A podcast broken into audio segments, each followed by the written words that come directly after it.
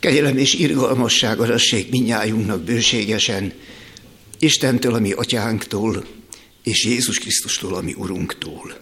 Amen. Imádkozzunk. Áldott légy, Urunk, hogy együtt lehetünk nevedben. Kétezer évvel azután, hogy sokan úgy gondolták, mindennek vége. A tanítványok összeroskadva, az ellenségek örömlakomát tartva úgy gondolták, hogy elfelejtik a te nevedet. Úgy gondolták, hogy eltűnsz az emlékezetből is. És kétezer év után a te nevedben jön össze ez a kis gyülekezet, és ebben az időben nyilván sok helyen, adventben, szerte a világon, milliók imádnak téged mert megismerték és elhitték és szívükbe fogadták azt a kegyelmet, amelyet te hoztál erre a földre. Nekünk. Te kínáltad az új életet, a benned való teljes életet minden embernek, és nemzedékről nemzedékre mindig voltak, akik megragadták ezt a kínálatot. Köszönjük, hogy mi is megismertük és elhittük, hogy Te vagy a Krisztus, az élő Isten fia. És e hitben boldogok lehetünk.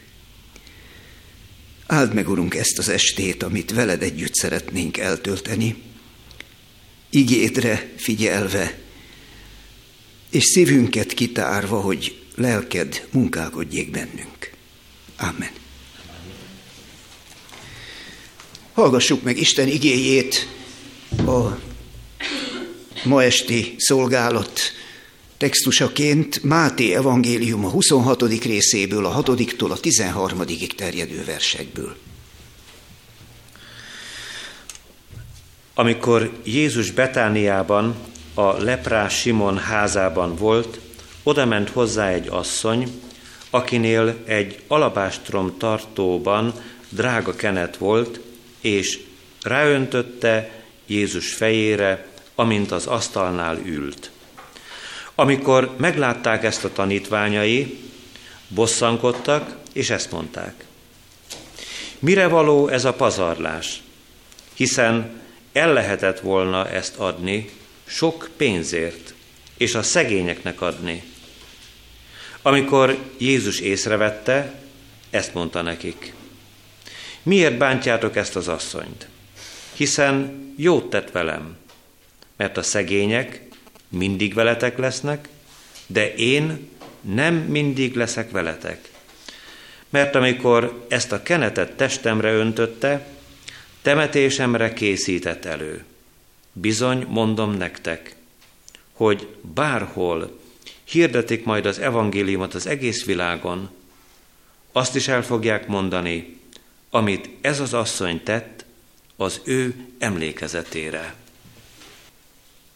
Advent szavunk az Adventus Domini rövidítése. Adventus Domini latinul azt jelenti, hogy az Úr eljövetele, érkezése. Isten Jézus Krisztusban jött hozzánk legközelebb, elérhető emberi közelségbe. Aki Istennel akar találkozni, Jézushoz kell oda találnia. És Jézushoz sok út vezet. Erről szólnak ezek az esték. Vezethet hozzá a, az igazságkeresés útja, Nikodémus. Vezethet hozzá a bűn terhének súlya, a bűn vergődése, az ebből való szabadulás keresése, ahogy erre nagyon sok bibliai példát találunk, egyebek közt a bűnös asszony történetét, aki a mai történethez hasonlóan megkente Jézus lábát egyszer egy farizeusnál lezajlott vacsora alkalmával. Bűnbocsánatot nyert az asszony, és ezért hálából a legnagyobb értékét a összegyűjtött vagyonkájából szerzett drága kenetet Jézus lábára öntötte. És vezethet Jézushoz a hála útja is, és ez a ma esti témánk, amikor valaki Krisztust megismerve, Isten jóságáért, megtapasztalt kegyerméért hálával fordul oda, és marad ott Jézus közelében. Ez a mai történet Betániába visz minket, ez egy kis falu, körülbelül három kilométerre Jeruzsálemtől, ahova Jézus többször betért, amikor Jeruzsálemben járt. A felolvasott történet az utolsó héten, a nagy héten zajlott le. Jézus utoljára van Jeruzsálemben, kiadták ellene az elfogató parancsot, sőt, körözést rendeltek el, ha valaki találkozik vele, amikor feljön az ünnepre, azonnal jelentse a hatóságnak, hogy Jézust elfogják. Lesben áll a város, és Jézus éppen ezért az éjszakákat nem tölti Jeruzsálemben. Nappal tanít a templomban, akkor nem mernek hozzányúlni, éjszakánként pedig kimegy Betániába egy ismerős családhoz. Érdekes, hogy nem egyformán jelölik meg ezt a helyet, ahol Jézus a nagy héten tölti az éjszakákat. Lehetséges, hogy mégis ugyanarról a helyről van szó, csak más megközelítésben. Máté és Márk evangéliuma azt mondja, hogy a leprás Simon házához tér be Jézus, ahol szálláson fogadják, vacsorát adnak neki, és ott történik ez az eset, amit hallottunk. Ez az ember nem lehetett akkor leprás, mert akkor nem lehetett volna emberek között, hanem a lepra telepre kellett volna kimennie. Ez vagy egy meggyógyult, Jézus által talán meggyógyított leprás, vagy a leprás nevet ragadvány névként kapta, hát Simon nevű ember tömérdek volt, Jézus tanítványai közt is volt kettő, és hát a sok Simont ugye ilyen ragadvány nevekkel különböztették meg egymástól, valamiért ez az ember a leprás nevet kapta, és ő volt az, aki házába fogadta Jézust. János evangéliuma azt írja, hogy ezen a vacsorán Márta szolgál föl, Mária önti az olajat Jézus fejére, és ott van Lázár is, akit Jézus a halálból visszahozott. Ezzel a három testvérrel másodt is találkozunk az evangéliumban, tudjuk, hogy Jézus sokszor megfordult náluk. Na most lehetséges, hogy az ő apjukat hívták Simonnak. Az is lehetséges, hogy ez a Simon egy közeli házban lakott, talán egy nagyobb házban, mint Márta, Mária és Lázár, és amikor Jézus ott volt a tizenkét tanítványával, meg rengetegen jöttek Lázárt látni, hogy valóban ő-e az, akiről úgy hír lett, hogy meghalt, és Krisztus visszahozta a halálból, szóval nagy sokaság jött össze azon az estén. Lehet, hogy Márta, Mária és Lázár háza kicsi volt, és egy nagyobb házba mentek, egy ismerőshöz, ahol Márta nyugodtan felszolgálhatott, ahol a kenetet János szerint Mária öntötte Jézus fejére, és ahol szintén János tudósítása szerint ott volt Lázár is, hálásan hallgatta gyógyítójának, életre hívójának a tanítását, és bizonságot tett a kíváncsiak előtt arról, ami vele történt.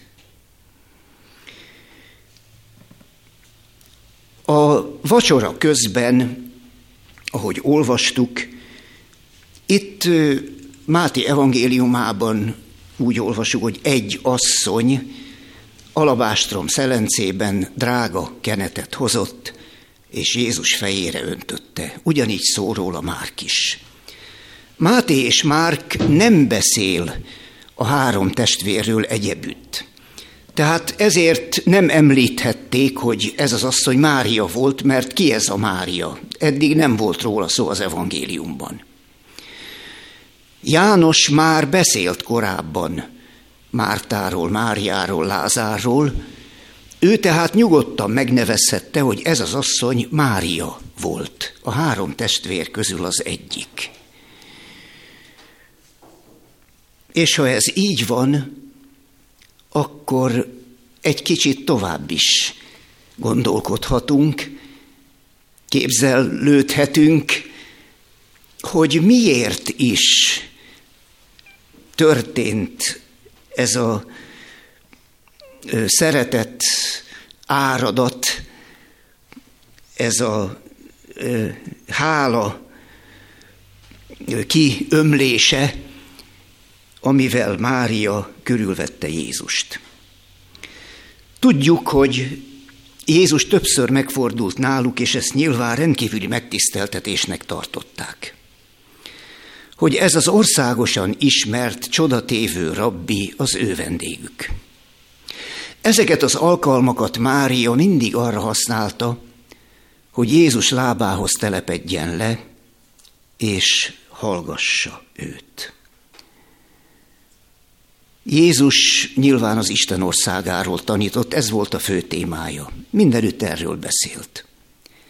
Az Isten országa az Istennel való életközösség, az Isten úrsága, az ország szó innen származik, az Isten úrsága alatt rendeződő emberi élet. Istennel életközösségben. Ez egy olyan lelki ország, egy olyan más dimenziójú világ, amelyben az ember igazán otthon lehet. Ez egy olyan ország, ahol nincs hazugság, nincs beváltatlan ígéret. Ez egy olyan ország, ahol a király szolgál az alatvalóknak, és nem az alatvalókat küldi halálba, harcba, hanem ő hal meg az alatvalókért. Ez egy olyan ország, amire minden ember a lelke mélyén vágyik, és amit különböző utópiák próbálnak ezen a földön elképzelni, megvalósítani, nem sikerül. E bűn által megrontott emberi világban ez nem realizálódik. De egy más dimenzióban, a lélek világában, Istenhez hazatalálva, ennek az országnak lehetünk polgárai. Ezt élte át Mária. Hogy amire az ember a lelke mélyén vágyik, az a védettség, az a tökéletesség, az a teljes béke, öröm, örök élet, az Jézusnál megvan. Jézus ebből az országból jött, ebbe az országba hív bennünket, Máriát is. Ezt az országot jelenítette meg közöttünk, és erről az országról szól az összes példázata, és hát tulajdonképp valamennyi tanítása. Ennek az országnak az alkotmánya a hegyi beszéd. Hallgatja tehát Mária, és csodálja Jézust, és egyre inkább szívébe fogadja azt, amit Jézus tanít, rábízza magát, lélekben belép ebbe az országba, és Jézust egyre inkább szereti.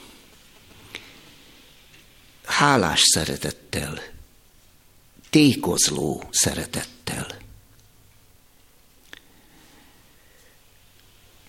Közben Mária testvére, Márta, ahogy olvassuk ezt Lukács evangéliumában, azon szorgoskodik, hogy Jézusnak vacsorát készítsen. Ezt Jézus elfogadja, nem szól bele Márta dolgába. Márta szól bele ebbe a kialakult helyzetbe, hogy ő vacsorát készít, a testvére meg ott ül Jézus lábánál és hallgatja. Mester, szólj már a testvéremnek, hogy jöjjön ő is, és segítsen vacsorát csinálni. Márta, Márta, szorgalmas vagy, sokra igyekezel, pedig kevesebb is elég. Sőt, tulajdonképpen csak egyetlen dologra van szükség, mondja Jézus. És Mária a jobb részt választotta. Tehát azt mondja Jézus, hogy vacsora nélkül most meg vagyok. Ha megkínálsz, köszönöm, elfogadom. De ez az alkalom, amikor itt vagyok nálatok, nem csak egy vacsorára érdemes. Itt sokkal nagyobb dolgokat élhettek át, mint egy közös vacsorát. Az Isten országának jelenlétét. Az Isten van itt köztetek. És ezt Mária megérezte, te meg nem.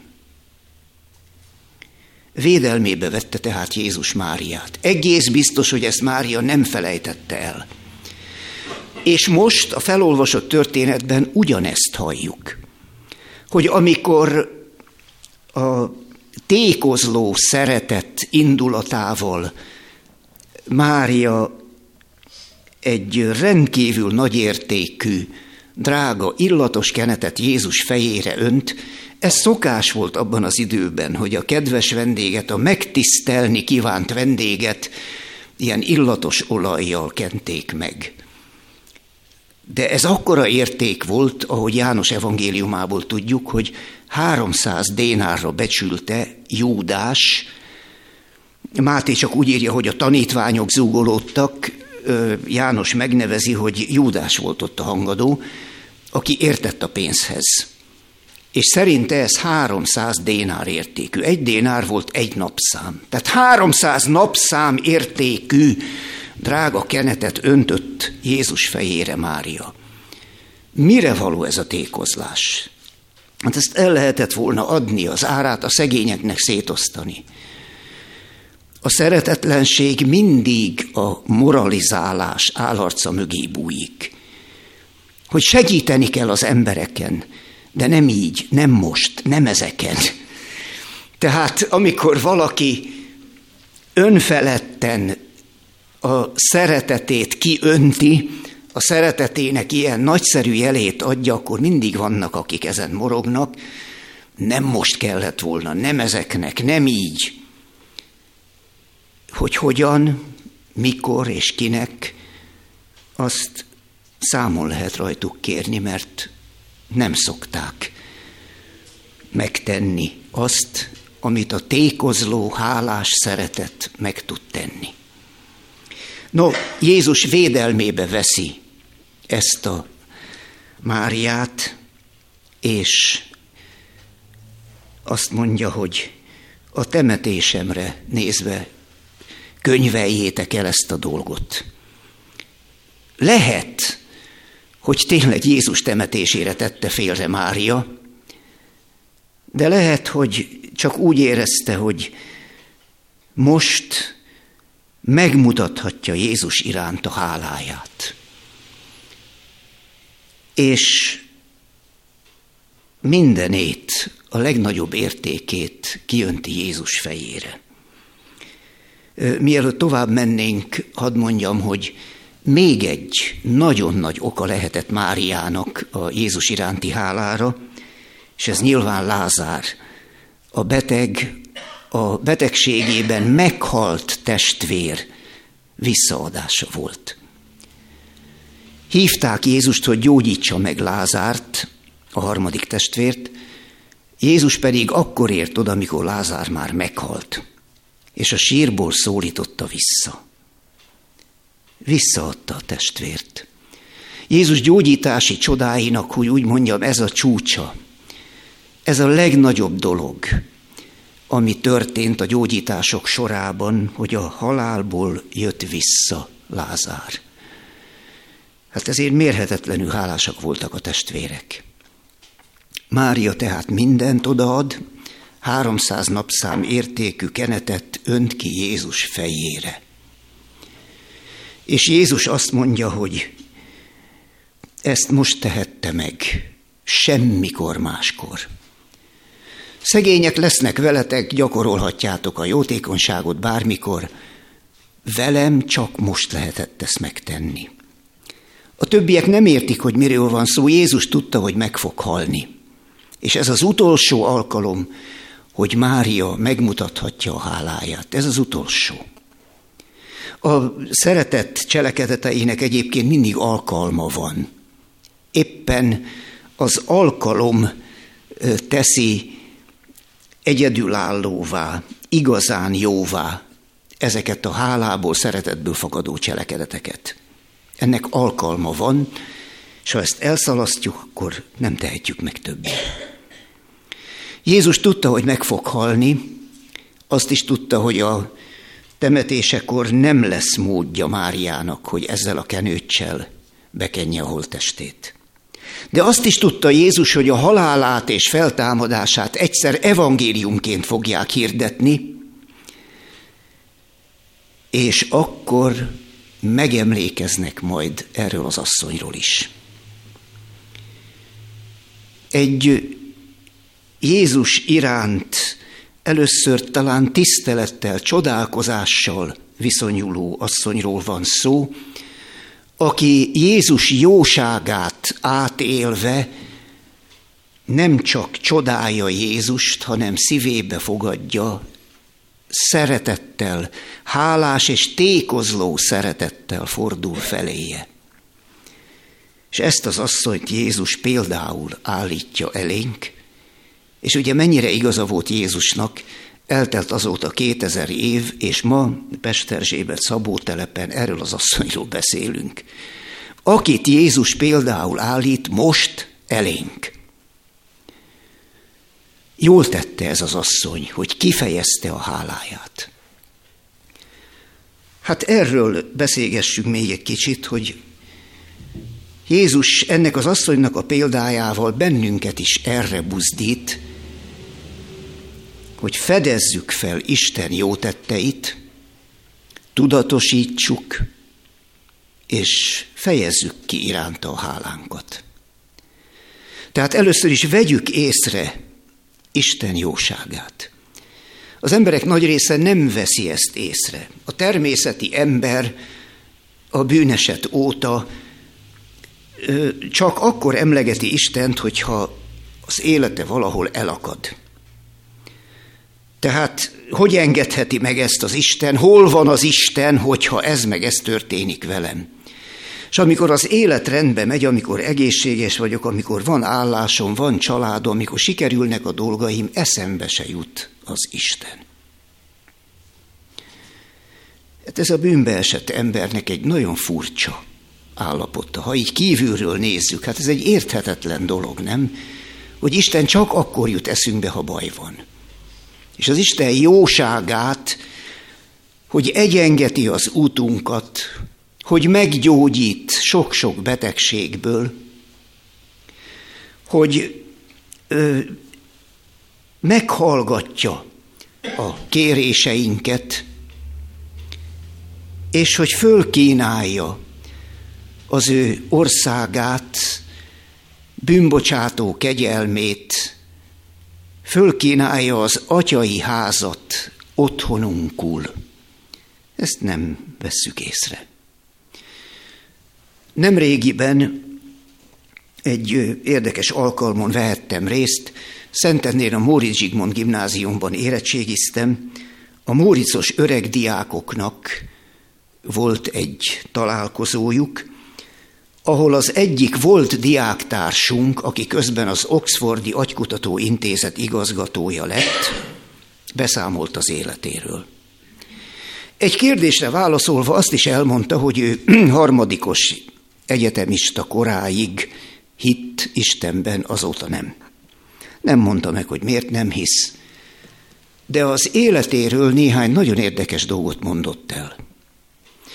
Azt mondja, hogy a, az egyetemen a professzorának az ajánlására meghívták Oxfordba ösztöndíjra.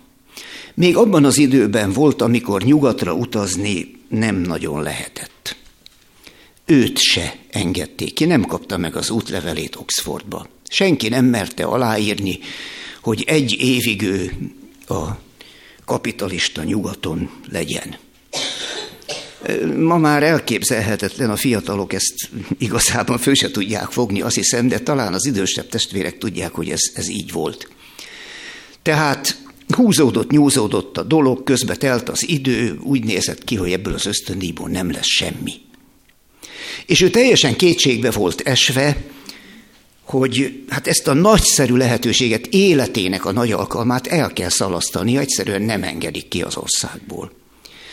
És ilyen búval bélelten járkáltott Szentendre utcáin, amikor az utcán váratlanul összetalálkozik egy oszt, volt osztálytársával, akivel együtt járt a Morizsigon gimnáziumba. Ugye ez már az egyetem elvégzése után volt, hát régi ismerősök fölfedezték, megismerték egymást, megölelték egymást, hogy vagy mi újság, és elmondja ennek a leánynak, a volt osztálytársnak, hogy hát mi mostan a nagy bánata.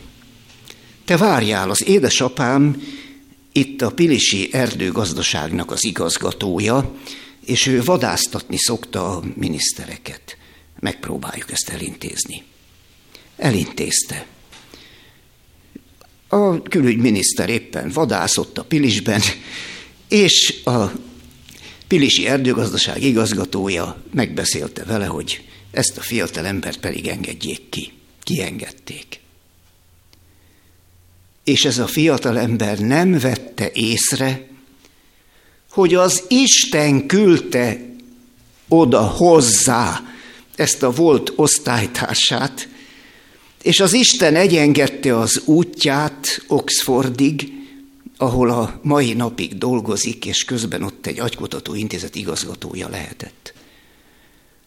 Ezt nem ő járta ki, ezt ajándékba kapta. Egészen különös módon, és nem vette észre. Hát ilyenekkel tele van az életünk. Nem vesszük észre, hogy az Isten mennyire gondoskodik rólunk.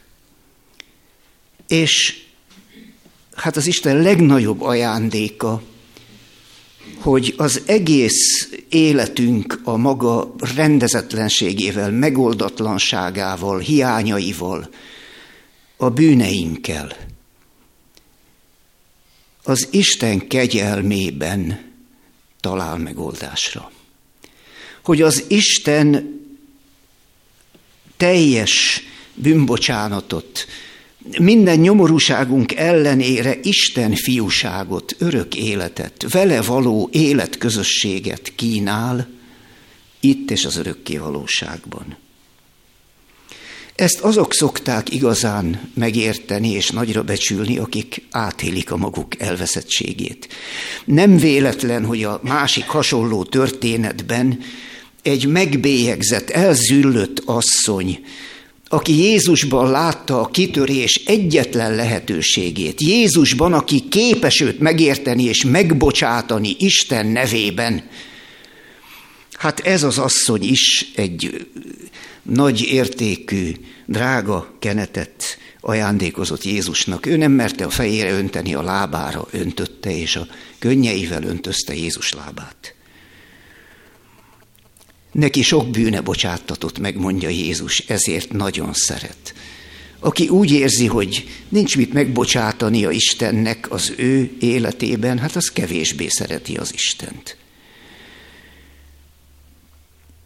Csak annyit hadd mondjak, hogy ahogy az ember idősödik, újra lepereg az élete az emlékezetében, és ahogy lepereg előttünk idős korunkban az egész életünk, egyre inkább látjuk, hogy mennyi mindent rontottunk el.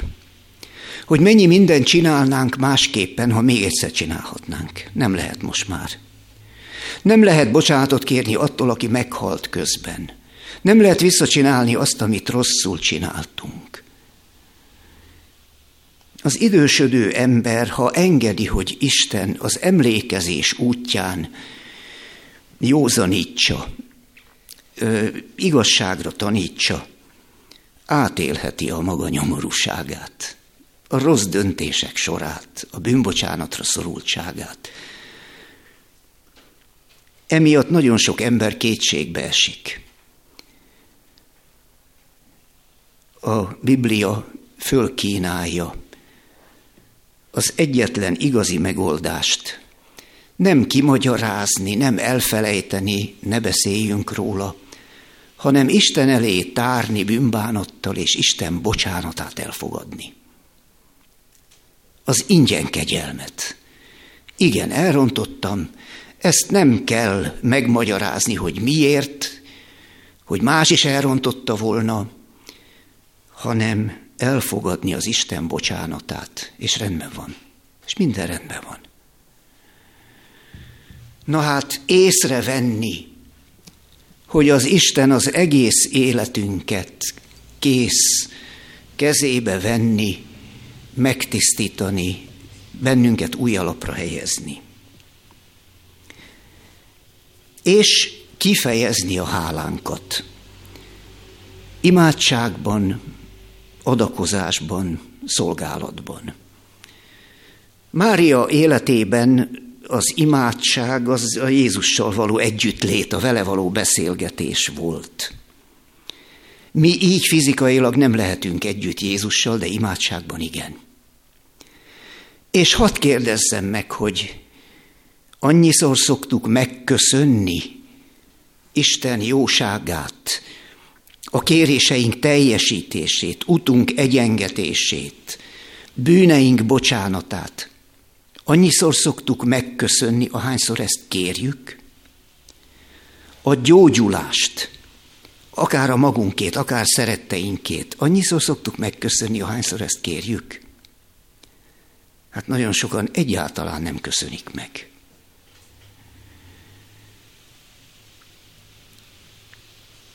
És aki megköszöni, mint például én, meg szoktam köszönni, ha Isten jóságát tapasztalom, akkor tíz kérés után egyszer megköszönöm. Lehetne tízszer is megköszönni. És akkor mind a tíz alkalommal átélem, hogy milyen jó az Isten, és nő az Isten iránti bizalmam, és irradiál, szétsugárzik, és beteríti az egész elmémet az Isten iránti hála. Imádságban köszönjük meg Istennek azt a mérhetetlen sok jót, amit napról napra kapunk. Testieket, lelkieket. A második az adakozás.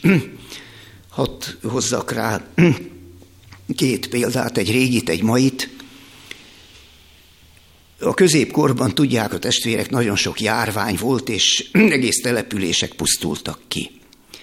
Egy ilyen pestis járvány alkalmával Herborn, német városka egyik fukarnak mondott gazdag polgára, minden nap úgy feküdt le, hogy a feleségével megfogták egymás kezét, lehet, hogy utoljára.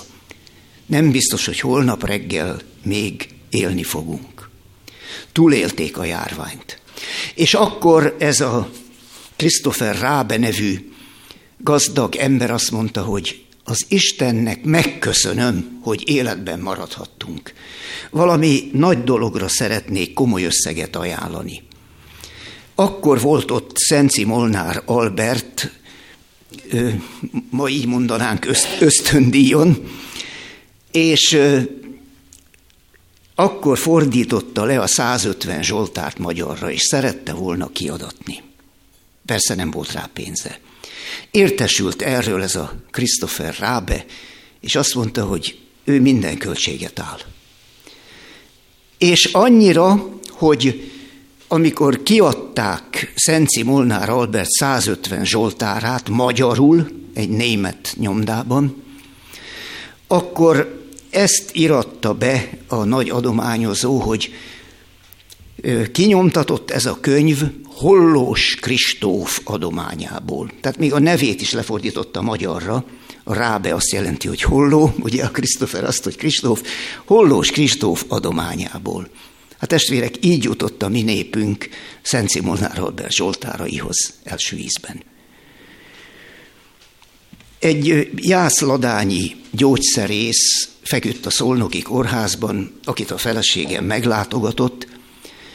Feleségem végezte a kórházi látogatásokat, és hát mindig figyelt arra, hogy igénylik-e az emberek a lelki beszélgetést, vagy csak valakivel el akarnak egy kicsit beszélgetni.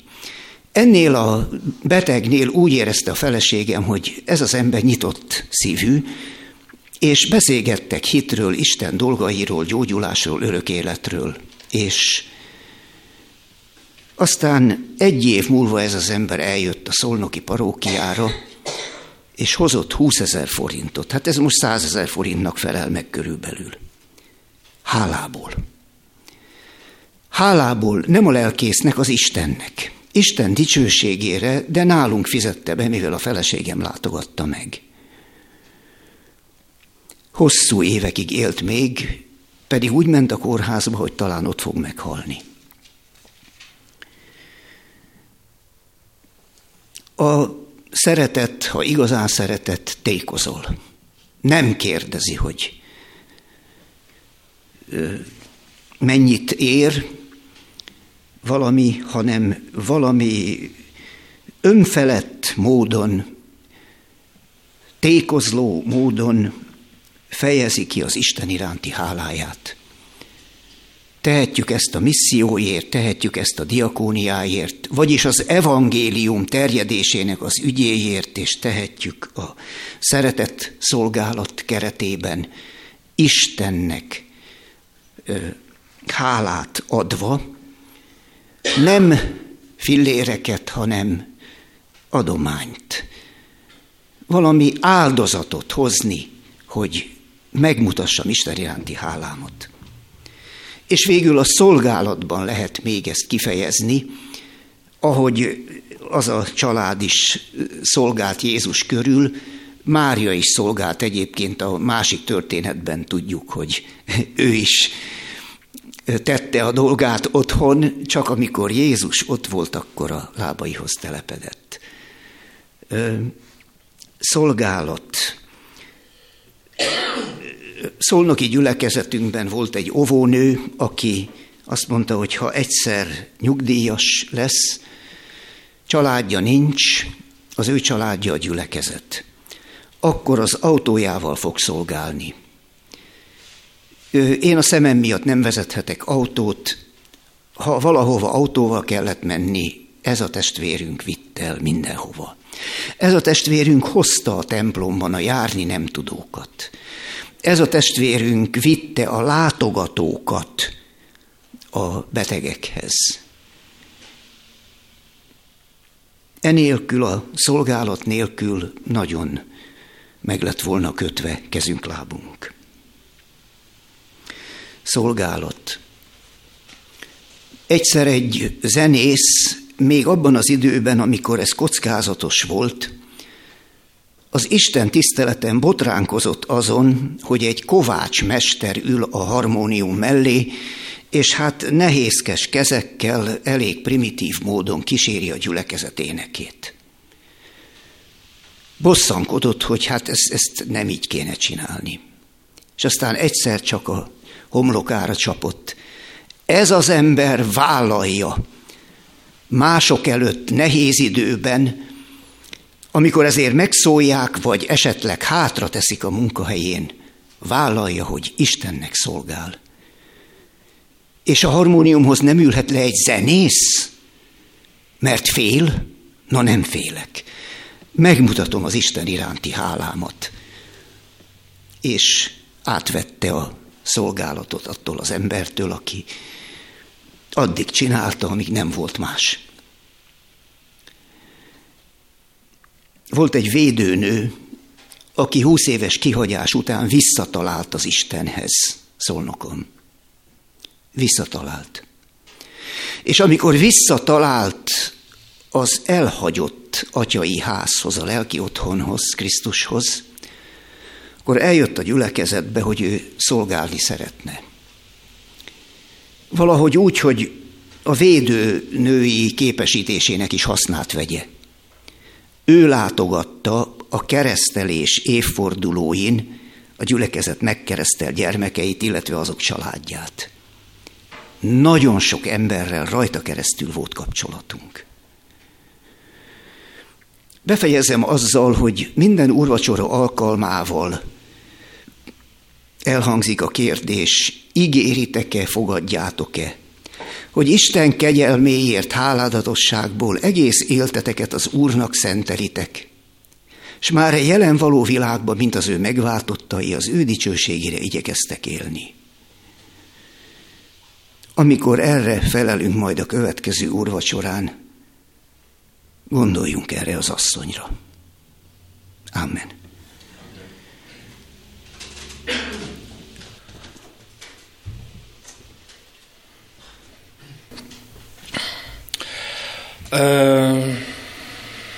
Nem is, hogy kezdjem. Jó estét kívánok. Hogy kicsit oldani a feszültséget, meg ami bennem van. Én Fatú Zsolt vagyok, és uh, említette a János, hogy testvérek vagyunk az Úr Jézusban. Én a Dunakeszin lévő szabad keresztény testvére gyülekezetnek a tagja vagyok, most ez a szabad keresztény senkit ne tévesszen meg abból a szempontból, hogy tudjuk, hogy vannak szélsőséges gyülekezetek, akik ezt a nevet használják. Na most itt a szabad keresztény nekünk valóban jelenti, a szabad keresztény, akinek így ismerősebb a dolog a Ó az evangéliumi kiadó Fóman Péter, hogyha valakinek esetleg. Szóval az a vonal. Csak hát nem az utcával, hanem Dunakeszin a ott lévő gyülekezetben a tagja vagyok. Ennek a gyülekezetnek a tagja vagyok gyakorlatilag 12 éve. Másfél év kihagyás, mert akkor egy baptista gyülekezetben voltam tag, és ott szolgáltam másfél évig. A Meredék Alapítványnak a kiskommasai telephelyén, vagy részlegén, szóval lényeg az, hogy alapítványon dolgoztam, egy baptista kezdeményezési gyülek, ö, alapítvány, amit fontos, hogy azt kell mondjam, Isten úgy dolgozik, hogy mindig valamilyen úton, módon kapcsolódik a, a, egy alkalmon az ige hirdetés és esetleg a hozzá a bizonyság. Meg kell mondjam, hogy én Majdnem nem jöttem ma. Ennek több oka is volt. Az egyik az volt, hogy nekünk ma este, mint kiderült, énekpróbánk van, mert 24-én mi általában a, Dunakez, a, a Dunakeszi gyülekezet úgy, ahogy vagyunk, hát már aki hajlandó erre a szolgálatra, mi a Varoskai börtönbe járunk szolgálni. És most kicsit dicsekszem, hogy nem mondom, hogy a nélkülözhetetlen tagok közé tartom ebbe az énekkarba, de én vagyok a gitáros, és hát most nélkülem játszanak. Azért jó, hogy ez a történet volt, mert én pont erről akarok bizonságot tenni, amiről most itt a lelkész úr elmondta az ő ége hirdetését. Mondjuk ki nyugodtan, ez a Mária, vagy ez a Márta, ez egy prostituált volt, ez most nincs így leírva szó szerint a Bibliában, de a kortörténet és maga az, hogy bűnös nő, az általában azt takarta ebbe az összefüggésbe, hogy az a nő egy prostituált volt, akinek többször volt kapcsolat a férfiakkal, és ennek ellenére, amikor oda ment Jézus lábához, és meglocsolt az ő könnyeivel, és megtörölte az ő hajával. Jézus nem ezt taszította magától, hanem azt mondta, hogy neked szükséged van rám, te ezt megláttad, meglátod, hogy te bűnös vagy, hogy neked bocsánatra és kegyelemre van szükséged, és mit? Tehát a legjobb helyre ment, leborult Jézus lábánál. És mindene volt, mindene, amilyen volt, az érték, az a 300 dénár, ami el nem tudunk képzelni, hogy akkor mekkora összeg volt. Az nem tudom hány évi fizetése volt egy embernek. Az, az akkora értéket képviselt, amit el nem tudom most képzelni. Ő ezt neki adta. És ami a csodálatos ebben a dologban, Jézus azt mondta neki, hogy megbocsájtottak a te bűneid. És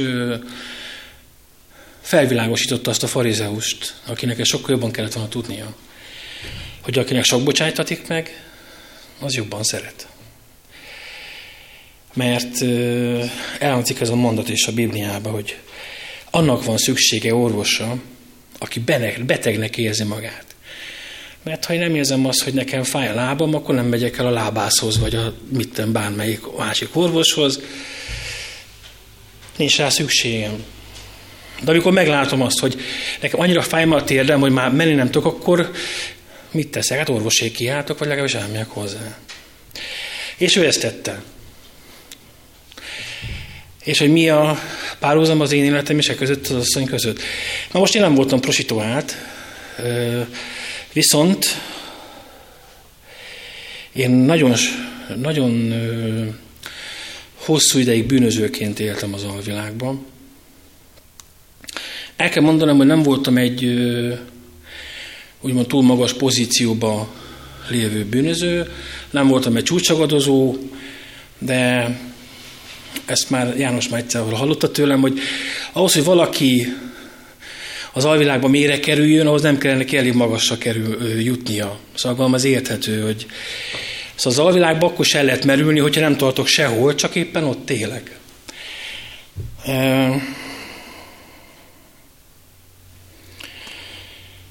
Megjártam a börtönt is.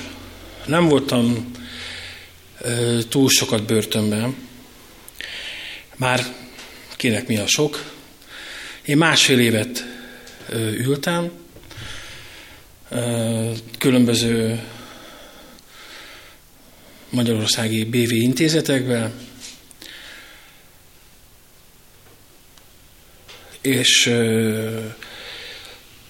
úgy alakult, hogy egy letartóztatásban voltam, és bent feküdtem az ágyon, éppen néztem a fölöttem levő ágynak az alját, és azon gondolkodtam, hogy ember, hát te mit keresel itt?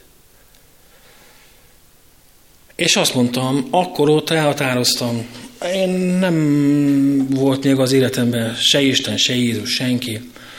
Azt mondom, hogy én ha kimentem, itt befejeztem mindent. Itt vége. Én ide vissza nem akarok jönni. Nekem nem érte meg bűnözni.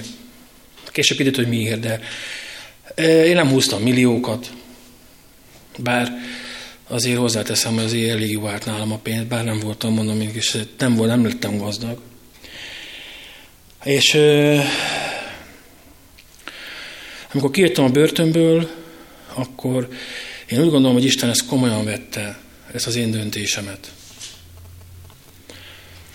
Nem azonnal és nem ott helyben, de később találkoztam egy emberrel, aki hirdette nekem Jézus Krisztust, és az ő szabadítását.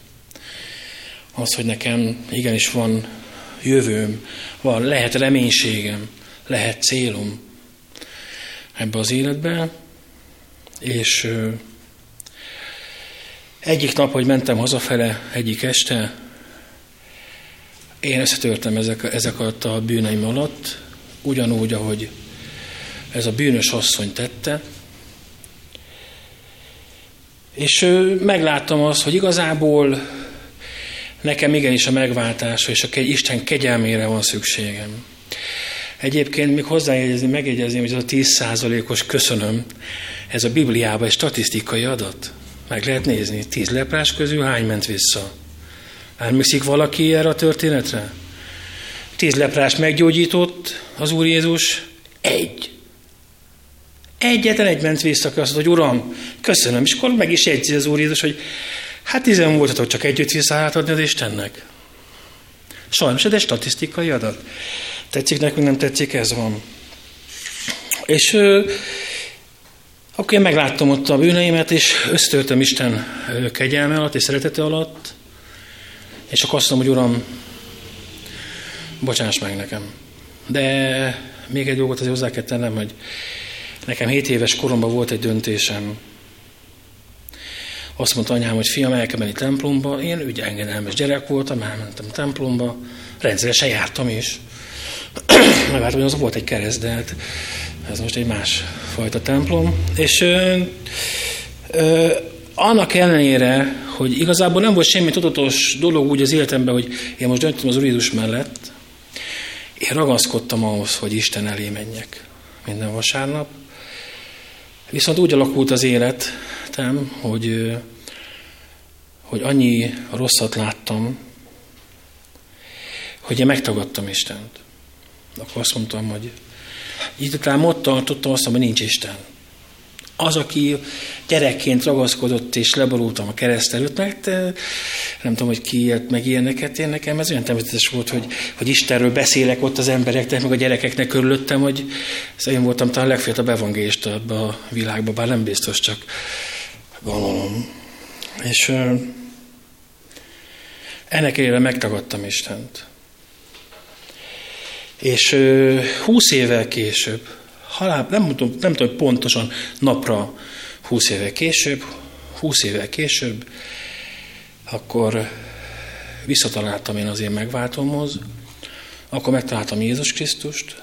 Egyébként hát igazából én csak észrevettem, hogy ő ott van, mert már megtalált engem. Szóval ő már ott volt. És, és hozzáteszem, hogy egész életemen végig kísért. Ő nem engedte azt, hogy egy nagy, kaliberű, nagy kaliberű bűnöző legyek, pedig hozzáteszem, hogy én erre nagyon vágytam. Én nagy ember akartam lenni. Nem csak méretileg, mert az már megvan, azzal nem volt gond akkor sem, hanem hogy fölnézzenek rá mindenki azt, hogy ez egy kemény csávó. Hát nem lettem az. Nem lettem kigyúrt, bár tetoválásomon mond, de hát ez egy másik kérdés, de nem lettem nagy ember. És még egy dolog volt, és nem akarom tovább húzni ezt a, bocsánat, hogy kicsit hosszabbra sikerült, nem akarom sokáig húzni az idegeket, a, amit a lelkész úr is mondott, vagyis visszatérve a prostituált dologhoz, hogy milyen viszonya volt az Úr Jézusnak a prostituáltakkal. Ki tud mondani egy olyan prostituált, aki nagyon híres a Bibliában? Ezen kívül. Tese? Nem. Sokkal régebbi. Emlékeznek Érikóban, mi történt? Ráháb. Máté egy öt. Ráháb fia volt Boáz. Nem? Az egy prostituált asszony volt. És akkor is nézzük a Szentírásba a prostituált Jézus Krisztus családfájának az egyik tagja. Menjünk tovább. Máté. Nem is akármilyen szemét látva, bocsánat, hogy ezt mondom, de az volt. Mert a saját népét kiszipolyozta. Így van? Egy bűnöző volt. Börtönt érdemelt volna. Nem is keveset. És ennek ellenére az Úr Jézus mégis őt hívta el elsőnek. Ő volt az első, akit elhívott. És ott van az apostolai között. Ő írta az első evangéliumot. És úgy gondolom, hogy ez nem véletlen. És nem azért, mert mi különleges emberek vagyunk, akik úgymond deviánsak lesznek ebben a világban, hanem igazából ezeknek az embereknek van szükségük orvosra. És az Úr Jézus azt mondta, hogy azokért jöttem, akiknek szükségük van erre. És az Úr Jézus megújította az életemet, új életet kaptam tőle, reménységem van, ügybizonyosságom, én nekem helyem van a mennybe. Nem én mondom, és én mondom, de az Úr Jézus ezt nekem megígérte. És hogy mit végzett el ebből a olyan évből, ami én voltam. Csak mondtak, ez csak egy számadat. Bár hozzáteszem, hogy halált érdemeltem volna az összes bűném, amit elkövettem. De hogyha ki akarjuk fejezni ezt számukba, szerintem 200 alatt nem tudunk megállni. 200 évet kellett volna legalább ülnöm. És ezek csak a nagyobb bűncselekmények, amiket elkövettem. A kisebbekről is beszélünk. Ezek nem voltak olyan zsarolás, behajtás. Később már bűnszövetkezet, aztán volt egy emberrablásom. Fizikailag nem öltem meg embert. Drogot nem árultam, fegyvert nem tartottam, nem volt rá szükségem, elég volt, csak megjelentem sokszor. És Isten ebből, és hozzáteszem, hogy neve otthonban nőttem fel, úgyhogy mentális problémáim is voltak bőven. Ebből az emberből az Úr Jézus leérettségeztetett, hozzájárult ahhoz, hogy a kegyelméből le tudtam érettségizni. Felvételiztem az ötös tudományi egyetemre, és ö, kicsit azért kalandos volt, de azért elsőre fölvettek. Diplomát szereztem. A, társadalomtudományi karon általános szociális munkás diplomával rendelkezem. A Magyar Evangélium Börtönmissziónak a, a munkatársa vagyok, hozzáteszem, most éppen nem aktív, de négy, négy és fél éven keresztül aktív tagja voltam a Evangélium Börtönmissziónak. Buszvezető voltam a BKV-nál, tudom, ez sok embernek nem sok mindent jelent, de úgy gondolom, hogy száz ember élete egy ilyen palinak a kezébe, aki gyakorlatilag a bűnből élt, azért nem egy egyszerű, nem egy egyszerű eset. Utána pedig, mikor a BKV-től jöttem, akkor elmentem a Vábere szintenesen az ERT, ez gondolom mindenki tudja, itt van a telephelyük, nem messze a Nagykörési úton, és ott nemzetközi gépkocsi vezető lettem, ott viszont milliárdokat szállítottam. Én, aki betörő voltam, és elloptam mindent, amit mozdítható lehet, amit lehetett, sőt, amit nem azt is néha, és Isten milliárdokat bízott rám. És hozzáteszem, hogy nem loptam el tőlük semmit soha. Sőt, ők loptak meg engem, mai napig fél, legalább fél millió forinttal tartozik nekem ez a cég, de ez most más. És itt lehetek, és elmondhatom ezt a bizonyságot az Úr Jézus dicsőségéről. Ezzel hozzá kell tennem, ez az egész nem rólam szól. Én ennek csak úgymond szenvedő alanya vagyok ennek a kegyelemnek, mert igazából a kegyelem az Istené, az ő szeretetéből és az ő irgalmából. És aki úgy gondolja, hogy ezt csak úgy el lehet mondani, mert ilyen is van sajnos, felolvasnék egy igét,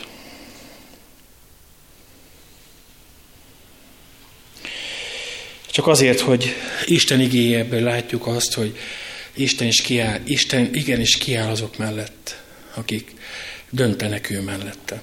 És ez most teljesen lényegtelen, hogy Fató Zsolti, aki a bűnből jött, vagy egy hétköznapi ember. Ez teljesen lényegtelen ebből a szempontból. Isten kegyelmére mindenkinek szüksége van. És felolvasnám az igét, és akkor be is fejezem. Ez a második korintusi levélnek az ötödik részéből, a 17. vers, lehet, hogy valaki ismeri fejből. Nem úgy néz hogy nem nagyon, de nem baj. Á, ott már jön a jó válasz. Ami így szól, ezért, ha valaki nem az, hogy én Fató Zsolt, te Gipszko Jakab, vagy Olcsó János, nem. Ha valaki Krisztusban van. Új teremtés az. Nincs kivétel. Nincs kivétel. A régi elmúlt, és bocsánat, most magam mutatok, íme, egy új jött létre. Úgyhogy így keressük Isten kegyelmét. Aki nem döntött meg az Úr Jézus Krisztus mellett, annak ajánlom, hogy adjon egy esélyt Istennek arra, hogy az ő életét megváltoztassa, és ha nem hiszi, hát akkor annak járjon utána. Isteni a dicsőség. Imádkozzunk testvérek! Nagyok és csodálatosak a te dolgaid. mindenható örökkévaló Szent Isten. Kikutathatatlan mélységű a te szereteted.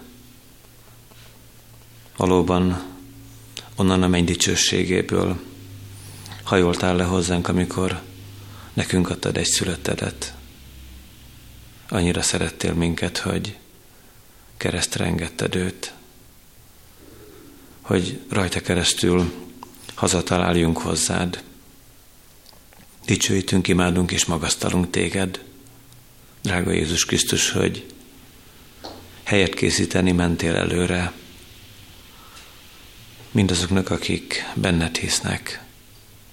És csodálatos, hogy a hit is a te ajándékod, és csak a kezünket, a szívünket kell kinyitni felét, hogy megajándékozott gyermekeid lehessünk az örök élettel, a mennyei élettel.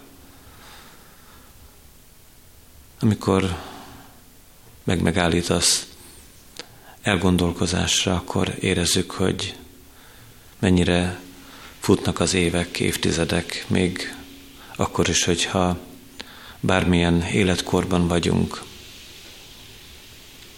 Olyan jó, hogy veled, Uram, a menny felé mehetünk, és hogy Te hozol alkalmas időket, amikor bűneinknek terhét letehetjük kereszted alatt. Nagyon csodálatos, hogy Te úgy ígérted, hogy aki megfürdött, már nincs szüksége, hogy azonnal újra megfürödjék, de a lábait meg kell mosni, és olyan félelemmel és reménységgel is megyünk hozzád, hogy amíg te itt tartasz testben bennünket, olyan nagy szükségünk van, hogy a lábainkat meg megmossuk, mert amikor a keskeny utat járjuk, a szemünk a széles útra tekinget, és amikor a szoros kapu felé közeledünk, akkor sokféle hamis gondolat is járhat a fejünkben. Nagyon jó, hogy te előttünk jársz az úton, sőt mögöttünk is, és ha elesnénk, vállaidra veszel. Segíts bennünket, Urunk, hogy meg tudjuk futni a mi pályánkat az előttünk levő küzdőtért, hogy ezt a nemes harcot, amelyet a Te szolgált Pál is megharcolt, mi is megharcolhassuk, és tudjuk megtartani a benned vetett hitünket, hogy megtartó hitté váljon az mindannyiunk számára. Áld még, Uram, a további estéken küld a Te szent lelked világosságát, estéről estére, és adj erőt, hogy el tudjunk jönni. Még akkor is, ha meg kell küzdenünk ezzel az időjárással, hogy együtt lehessünk a Te nevedben. Dicsőítünk és magasztalunk Téged, hogy betegeknek gyógyítója, szomorúaknak vigasztalója, bátorítója vagy, visszük is őket könyörgéseinkben hozzád, áld meg őket velünk együtt, szeretteinkkel, családunkkal. Hallgass meg könyörgésünkben, édesatyánk, Szent Fiadért, az Úr Jézusért kérünk. Amen. Atyánk, ki vagy a mennyekben, szenteltessék meg a Te neved, jöjjön el a Te országod, legyen meg a Te akaratod, mint a mennyben, úgy a földön is. Ami mindennapi kenyerünket add meg nékünk ma, és bocsásd meg a mi védkeinket, miképpen mi is megbocsátunk az ellenünk védkezőknek. És ne vigy minket kísértésbe, de szabadíts meg minket a gonosztól, mert tiéd az ország, a hatalom és a dicsőség mind örökké. Amen. Hirdetem az adakozás lehetőségét, tudván, hogy a jókedvű adakozót szereti az Isten. Mindezeknek utána az atyának kegyelme, a fiúnak szeretete és a Szentléleknek közössége legyen és maradjon minnyájunkkal. Amen. Hálás szívvel köszönjük meg a ma esti igehirdetést Hamar István nagytiszteletű úrnak, Fató Zsoltnak a bizonyságtételt, melyet meghallgattunk. Hálás szívvel visszük tovább a mi szeretteink felé ennek az üzenetét,